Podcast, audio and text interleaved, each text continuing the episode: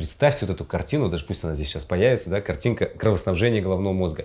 Там проходят такие мелкие капилляры. Каждому нашему нейрончику головного мозга подходит такой мелкий-мелкий-мелкий капилляр. И когда кровь густая, они просто туда не добираются. Значит, соответственно, наши клетки, в первую очередь головного мозга, недополучают питательные вещества, недополучают кислород. Если у вас густая кровь, ваши клетки испытывают гипоксию, ваши клетки испытывают недостаток питания. На первом месте это, конечно же, проблемы сердечно-сосудистой системы и инфаркт миокарда, ишемическая болезнь сердца и все что угодно, все, что связано с сердечно-сосудистой системой. И сейчас я вам дам просто пошаговый алгоритм, что нужно делать для того, чтобы ваша кровь была не слишком густой, ну и не слишком жидкой, соответственно. Первое, я уже сказал, это пьем достаточное количество воды. Вот здесь как раз можно попить воду с лимоном. Второе, кроме лимона, два суперфуда, которые просто обалденно разжижает кровь. Это наш с вами чеснок родной, да, который растет на каждой грядке, на каждом подоконнике.